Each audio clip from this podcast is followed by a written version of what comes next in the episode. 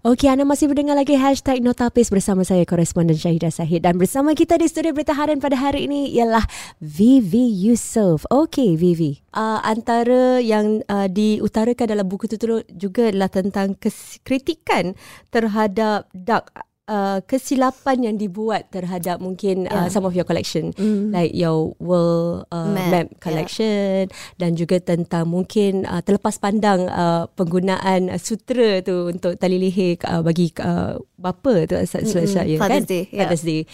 Um, sebagai seorang pemimpin yang sebagai seorang ketua yang telah you know menguruskan usahawan telah menguruskan selama 10 tahun ni what is going through your mind eh? Um, apa yang berlega dalam fikiran bila nak buat damage control bila benda macam ni berlaku? Oh, of course bila kita benda ni semua berlaku kan kita rasa kesal, you know. Um, that's the ugly parts, right, of doing this and in a very public way. So saya ni apa-apa saya buat pun sebab saya sebab saya start sebagai blogger kan. So I'm already so out there. I'm already so honest. I put myself out there. Everyone has watched my story daripada mula sampai now. Mm. And nobody's story is going to be perfect. You know, you're going to make lots of mistakes. Akan buat banyak kesilapan dalam journey. Whatever it is your career is, right? So for me, the unfortunate part is kalau saya buat kesilapan, semua orang akan tahu and semua orang akan make it big, you know, because they are part of the journey too. Diorang pun disappointed. Saya faham.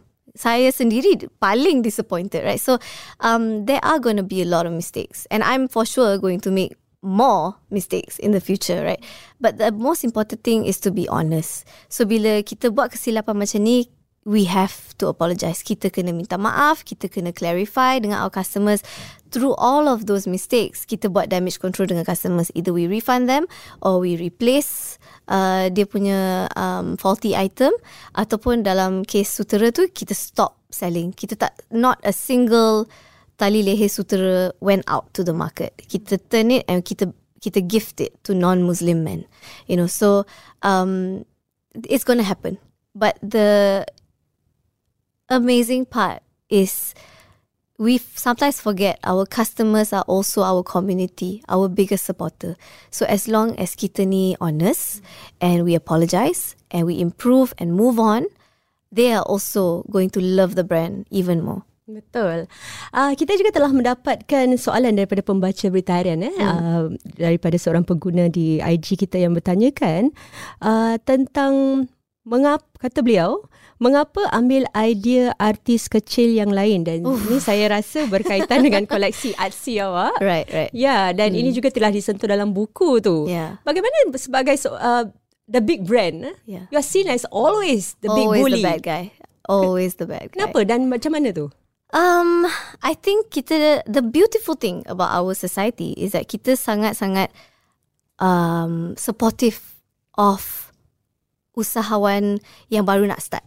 Which is great because sebenarnya saya pun dulu jadi usahawan kecil dapat banyak sangat support from everybody right? So kita we're a very supportive community and kita nak semua orang rise you know. So when we see a big brand um, allegedly nak bully a smaller brand kita pun marah. Kita pun macam eh janganlah kacau dia ni.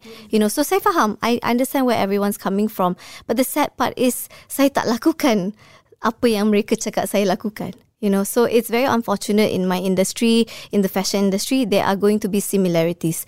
Walau da, uh, walaupun dalam idea ke, dalam uh, color choices ke, fabric choice ke, photo shoot concept ke, mesti akan ada overlap.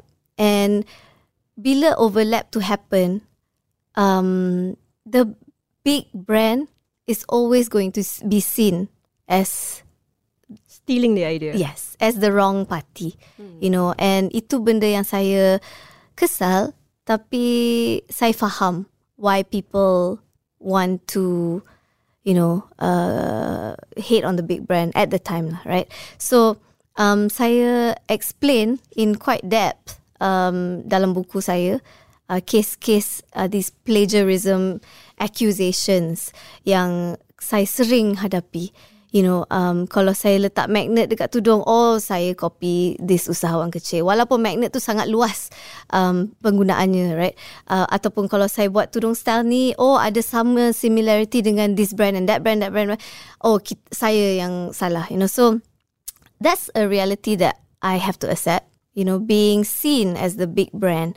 Um, tapi you know, I can't let it um, demotivate me lah, right? Sebab asalkan saya tahu yang team saya memang tak um, refer to any of these uh, brands, and we ha- we didn't do anything wrong, and we constantly nak innovate, innovate, innovate.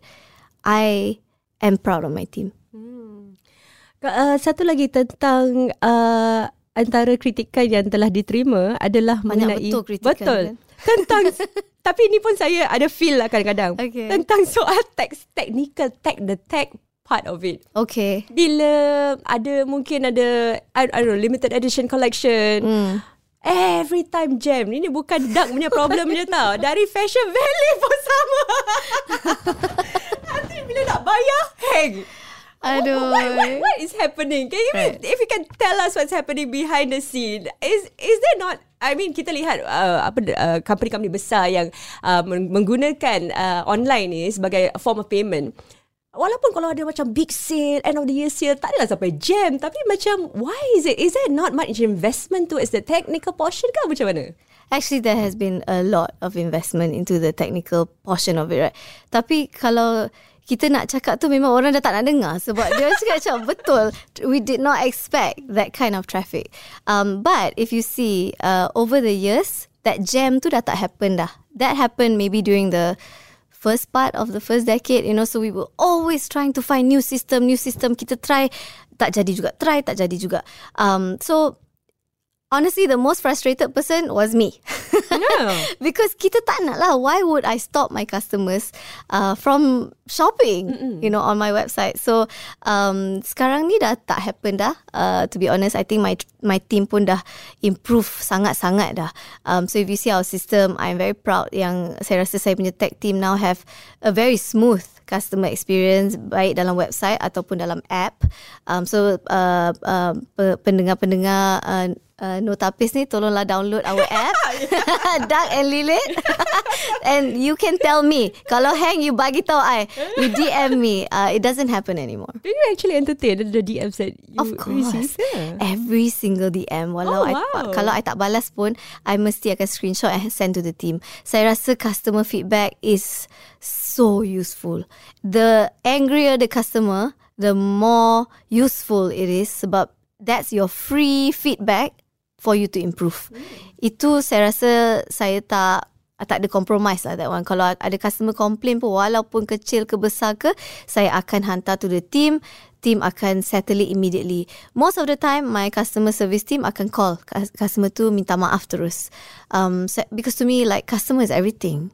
You know, um, my customers are the entire reason why I'm even here. Why I'm even here on the show is because of my customers. You know, so I don't take them lightly. Ah, dalam buku tu uh, saya tertarik satu portion tu bila I think ada seseorang yang bertanyakan kepada anda apa what makes a good leader dan anda telah menyentuh bagaimana tak silap saya apa tu uh, pemilik Disneyland waktu itu. Ah, Bob Ah, Iger. Ah, Yeah. ada mempunyai uh, she he has put out a front. Uh, kemudian dalam bab ke-12 buku tu it was very uh, amat lantang saya rasa cara uh, apa tu penulisan anda tentang kesihatan mental yang mungkin dialami oleh usahawan ni yang kita tak Yes. nampak Yeah. dan bagaimana backlash yang telah you terima waktu tu kerana uh, kalau boleh saya katakan didakwa kerana um, memperlekehkan kumpu- kumpulan ataupun golongan B40 di Malaysia. Mm-hmm. Bagaimana anda melayari uh, saat tersebut untuk Ya. memastikan kesejahteraan mental tu ada? Baga- apa yang mengukuhkan lagi Vivi Yusof pada waktu itu? Yeah. Saya rasa itu one of the lowest points for me. Sebab uh, bab B40 tu memang saya tak cakap langsung. So it was literally ada orang letak gambar saya dengan um, uh, apa benda yang dia cakap, dia cakap saya cakap tu and then put it on Twitter. And then beribu-ribu reshares. So you bayangkan perasaan I macam how how do I stop this because memang saya tak buat. Nak complain kat siapa kan? Oh at that time saya rasa sangat sedih sebab saya rasa sangat dibuli lah. Um, dan memang tak ada proof pun yang saya cakap tu tak ada tak ada video tak ada screenshot yang saya cakap tu sebab memang saya tak cakap um, so saya rasa sangat kesal masa tu um, I lost a lot of weight, you know. Mm. Masa tu pandemic semua. What kept me going honestly was my support system and my followers yang positif lah. You know, walaupun banyak kritikan and banyak uh, backlash, banyaklah komen macam-macam dia cakap kat saya, lagi banyak orang yang sayangi saya and hantar doa, hantar kata-kata semangat. Husband I paling romantik waktu oh. tu. Ya Allah. Jadi di sini by the way. Ya, dia tengah pandang ni. and honestly, doa my parents. Sebab when you go through that on a national scale, semua media tulis pasal semua tu. And nobody say I did it. But they just dakwa yang I cakap tu. And um, sebarkan, right? So the damage to reputation was huge. Um, waktu tu 2020. Now 2022, I'm finally more, I finally feel I'm out of it. You know, wow. I'm back. And it took a long time um, to heal from that lah, you know, because I really felt bullied. And it could not have happened if it wasn't for the community yang mendoakan I to come back and just move on. You know jangan uh, jangan fikir pasal benda ni dah let's move on. And i felt like i finally dapat lepaskan um, semua rasa kesal rasa marah rasa dibuli tu semua when i wrote the book. So writing that chapter the heartbreak chapter tu um, was my therapy to kind of let go, reda, move on. This is just a titik hitam dalam perjalanan hidup ni. It taught me a lot as well. It taught me a lot. And my parents, doa ibu bapa tu lah I think kept me going. Masa that week tu kan kita tengah MCO so tak boleh nak tak boleh nak keluar rumah. My parents couldn't see me but they were so worried. Uh, every day video call, every day video call just to check if I was okay because I mean, they felt sad for me, right? Um, but Alhamdulillah lah, you're when you're down, the only way for the only way after that is up. When you're down, the only way is up. You know, so even though I hit rock bottom then, um, I'm I'm here. You know, oh, Alhamdulillah, like it's fine. So mental health is very important, and you really need a good support system. You have to talk about it. Hmm. Pelajaran yang you pelajari daripada episod tu apa dia Vivi? Sebab uh, kalau tak silap saya you cuba untuk memperbaiki keadaan. Yeah. you cuba untuk menerangkan you know explain yourself. Tapi sebaliknya you know it all got turn around and you lagi jadi uh, bagi the, the the main center of it yeah. all again. I think pelajaran dari situ is the more you talk the more trouble you get. So sometimes it's best to be silent and just move on um and it taught me that you know I it it it really it it really taught me that even though there's people um, bashing you, um, you don't need to explain yourself because um, you just need to move on, be a good person, and it'll be okay. You know, so I think it taught me to be stronger. It taught me to be macam less naive about people. It taught me to be braver So siapa yang tak suka I tu macam it's fine. You know like I I I just move on and I just want to do my job. I want to be a good person and hopefully in the long run they're going to um like me one day and hopefully support support my business as Insyaallah. well. Okay, dan uh, Doug ni kita nak tanya pula tentang Vivi sebagai seorang bos. Oh. Ah, Uh, I kita dapat lihat daripada buku tu eh bagaimana you ingin uh, mencipta satu identiti sendiri dengan Duck ni and if yeah. I may quote eh uh, sampai ke Instagram pun uh, from what you read uh, what you wrote in the book uh, kalau saya boleh tukil ke kata ni people kept praising Duck's branding and that added to the pressure of me micromanaging mm. kami nak tahu sebagai boss are you like the devil's wear Prada kind of boss I think uh, in the early days, uh, everything was uh, bos akan buat semua lah kan? Buat sendiri semua turun padang semua. And you just want everything to be perfect because you're so passionate about it. And you don't have the resources to hire so many people. So you akan buat sendiri dengan team yang kecil yang you ada tu we're to go all out. But I realised from startup to scale up leadership has got to change. So yes, I did. I think I did micromanage in the beginning um, because I wanted everything to be perfect. you know. But over the years, I realized yang I have to give the space uh, to my team untuk diorang pula yang lead. Because as a boss, you tak boleh fikir yang your idea je bagus. You know, your cara je yang betul. Um, actually, it's not. So um, now, Alhamdulillah, we're at a point where I have really good managers yang I empower. I give them space untuk diorang buat cara tersendiri untuk lead the company, lead the brands. And my job is to make sure that the entire group um, has the right strategy to go forward. And sebenarnya susah nak delegate to and let go tu. Yeah. Saya rasa any entrepreneur atau any boss yang tengah listen to this podcast, you'll understand what I'm saying. You know, sometimes kita rasa macam, alah, I buat lagi cepat. Baik I buat. Betul. You know, yeah. So ataupun, alah dia buat lain lah, bagi I buat lah. You know, um, and it's not sustainable. Sebab maybe you are needed in other areas as a boss to grow the business. Should you be um, at every single event? Maybe not. Should you check every single product? Maybe not. But your job is to hire the right person, give them the right guidelines, and then back off. You know? Yeah, so so that's where I am right now. Oh, pernah tak you lah macam letak benchmark kepada mungkin staff you, terutama sekali yang wanita? Mm. Kerana like I, I mean the way I see you are a very very tenacious person when it comes to you know make sure that everything is perfect. Dan ada kalanya mungkin mungkin you letakkan that kind of the same pressure towards your own uh, female staff. Yeah. But, macam mana? Yeah, definitely. Because I think if you work for me, I want to make sure I bring out the best in you. And maybe the best in you, you haven't even discovered it yet. So I always push. I always push to the limits. Um, and I work with you to be better. So we have this appraisal period, you know, twice a year. Um, we have 360 feedback yang um, hmm. the entire your uh, your peers akan rate you and they will give you feedback. Apa yang you bagus, apa yang you boleh improve. You know, so we go through that process. So bukan apa yang I cakap je sebagai boss, but but your peers too. So you give me feedback, I give you feedback. Your your uh, other colleague give you feedback. Feedback to me is a huge gift. You know, my my husband always tells the company feedback is a gift. So we always want to bring bring out the best in people, and I think people appreciate that and they enjoy the challenge.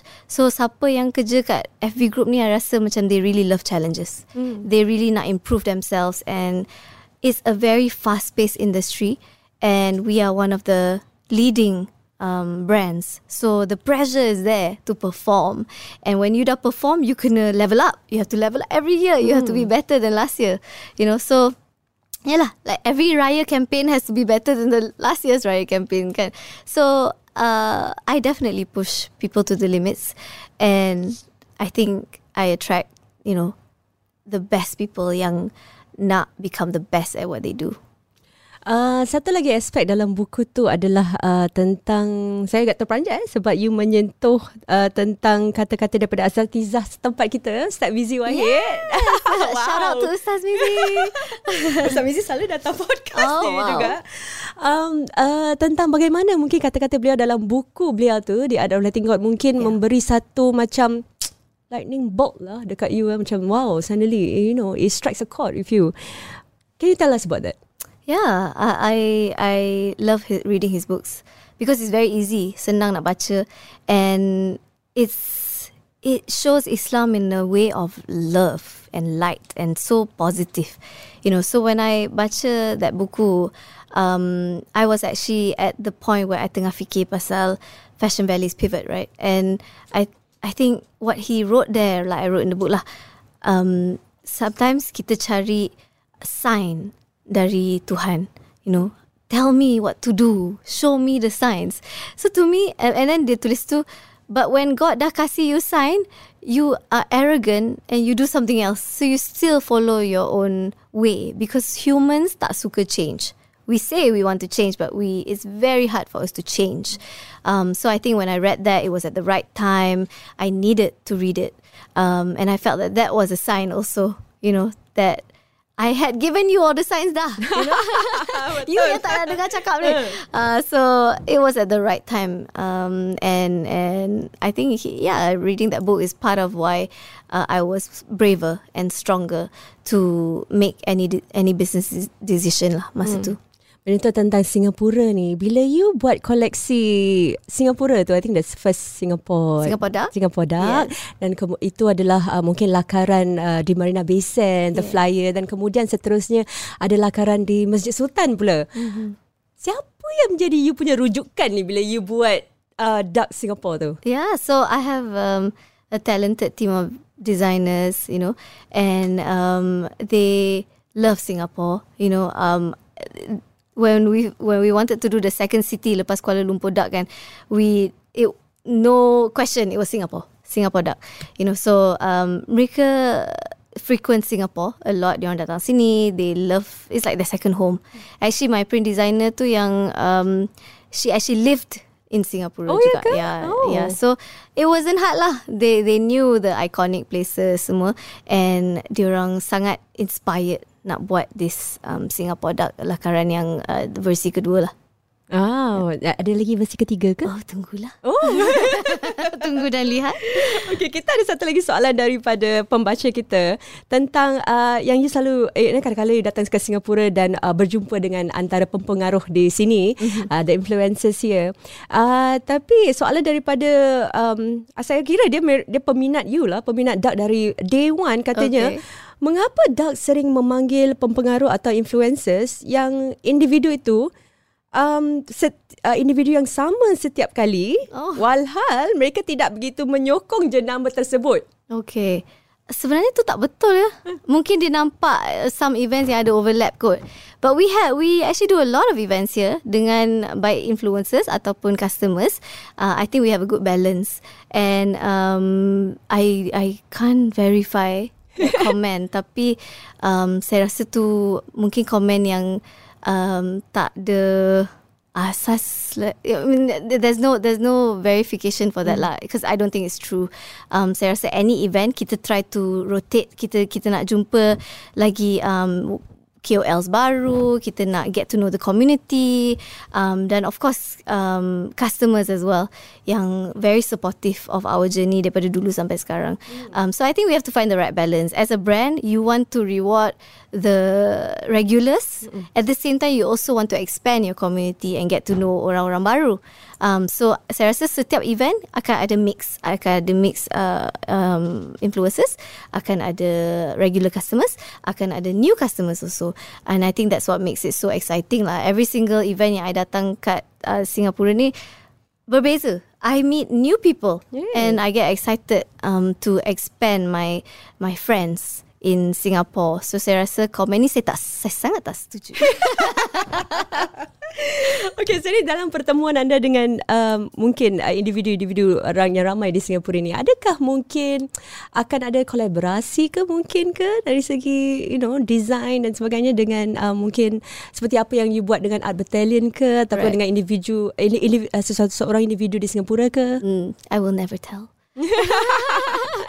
Itu rahsia ya. So Duck ni penuh dengan misteri mm. and um, koleksi yang um, exciting coming up. So insyaAllah tunggu dan lihatlah. Ramai orang nak uh, new stores.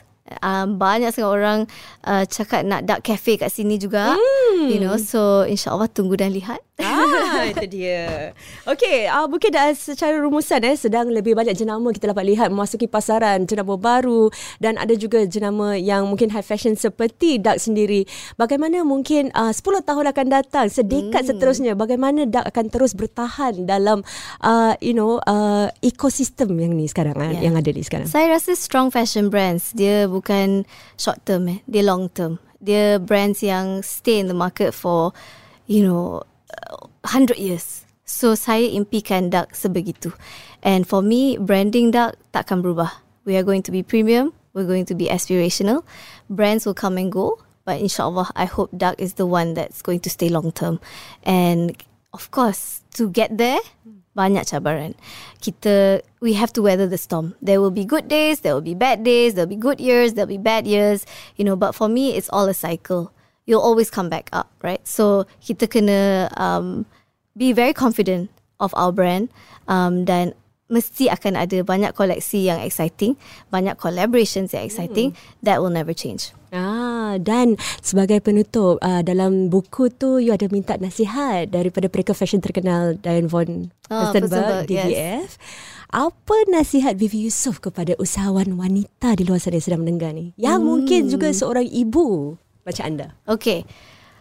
I think I want to tell women don't overthink it. So, I rasa wanita ni memang um, they are full of ideas. We are so talented. Tapi kita suka fikir panjang sangat and then we lose momentum, lepas tu dah tak buat. And we are so worried. We surround ourselves with worry. So saya nak nasihat kepada semua wanita kalau ada idea yang sangat-sangat exciting yang you nak buat, just do it. Just do it. Don't overthink it. Just do it and swim. Whatever comes along the way, you'll figure it out. Oh, nasihat yang cukup baik saya sekali. Saya harap siapa yang mendengar tu mungkin dapat inspirasi daripada kata-kata Vivi Yusof sendiri kerana uh, banyak yang telah beliau uh, apa tu lalui dan anda boleh baca semua itu dalam buku terbaru beliau uh, iaitu Vivi Yusof The First Decade My Journey from Blogger to Entrepreneur. Boleh anda beli di Wardah Bookstore. Ah dan uh, kita uh, akan doakan yang terbaik untuk Vivi. Terima kasih. Uh, dalam sedikit mungkin untuk sedikit seterusnya. Second decade eh. belum lagi tulis tu ya Allah. Terima kasih sekali lagi kepada Vivi kerana sudi berda- uh, hadir di sini di studio berita harian Notapis. Terima kasih.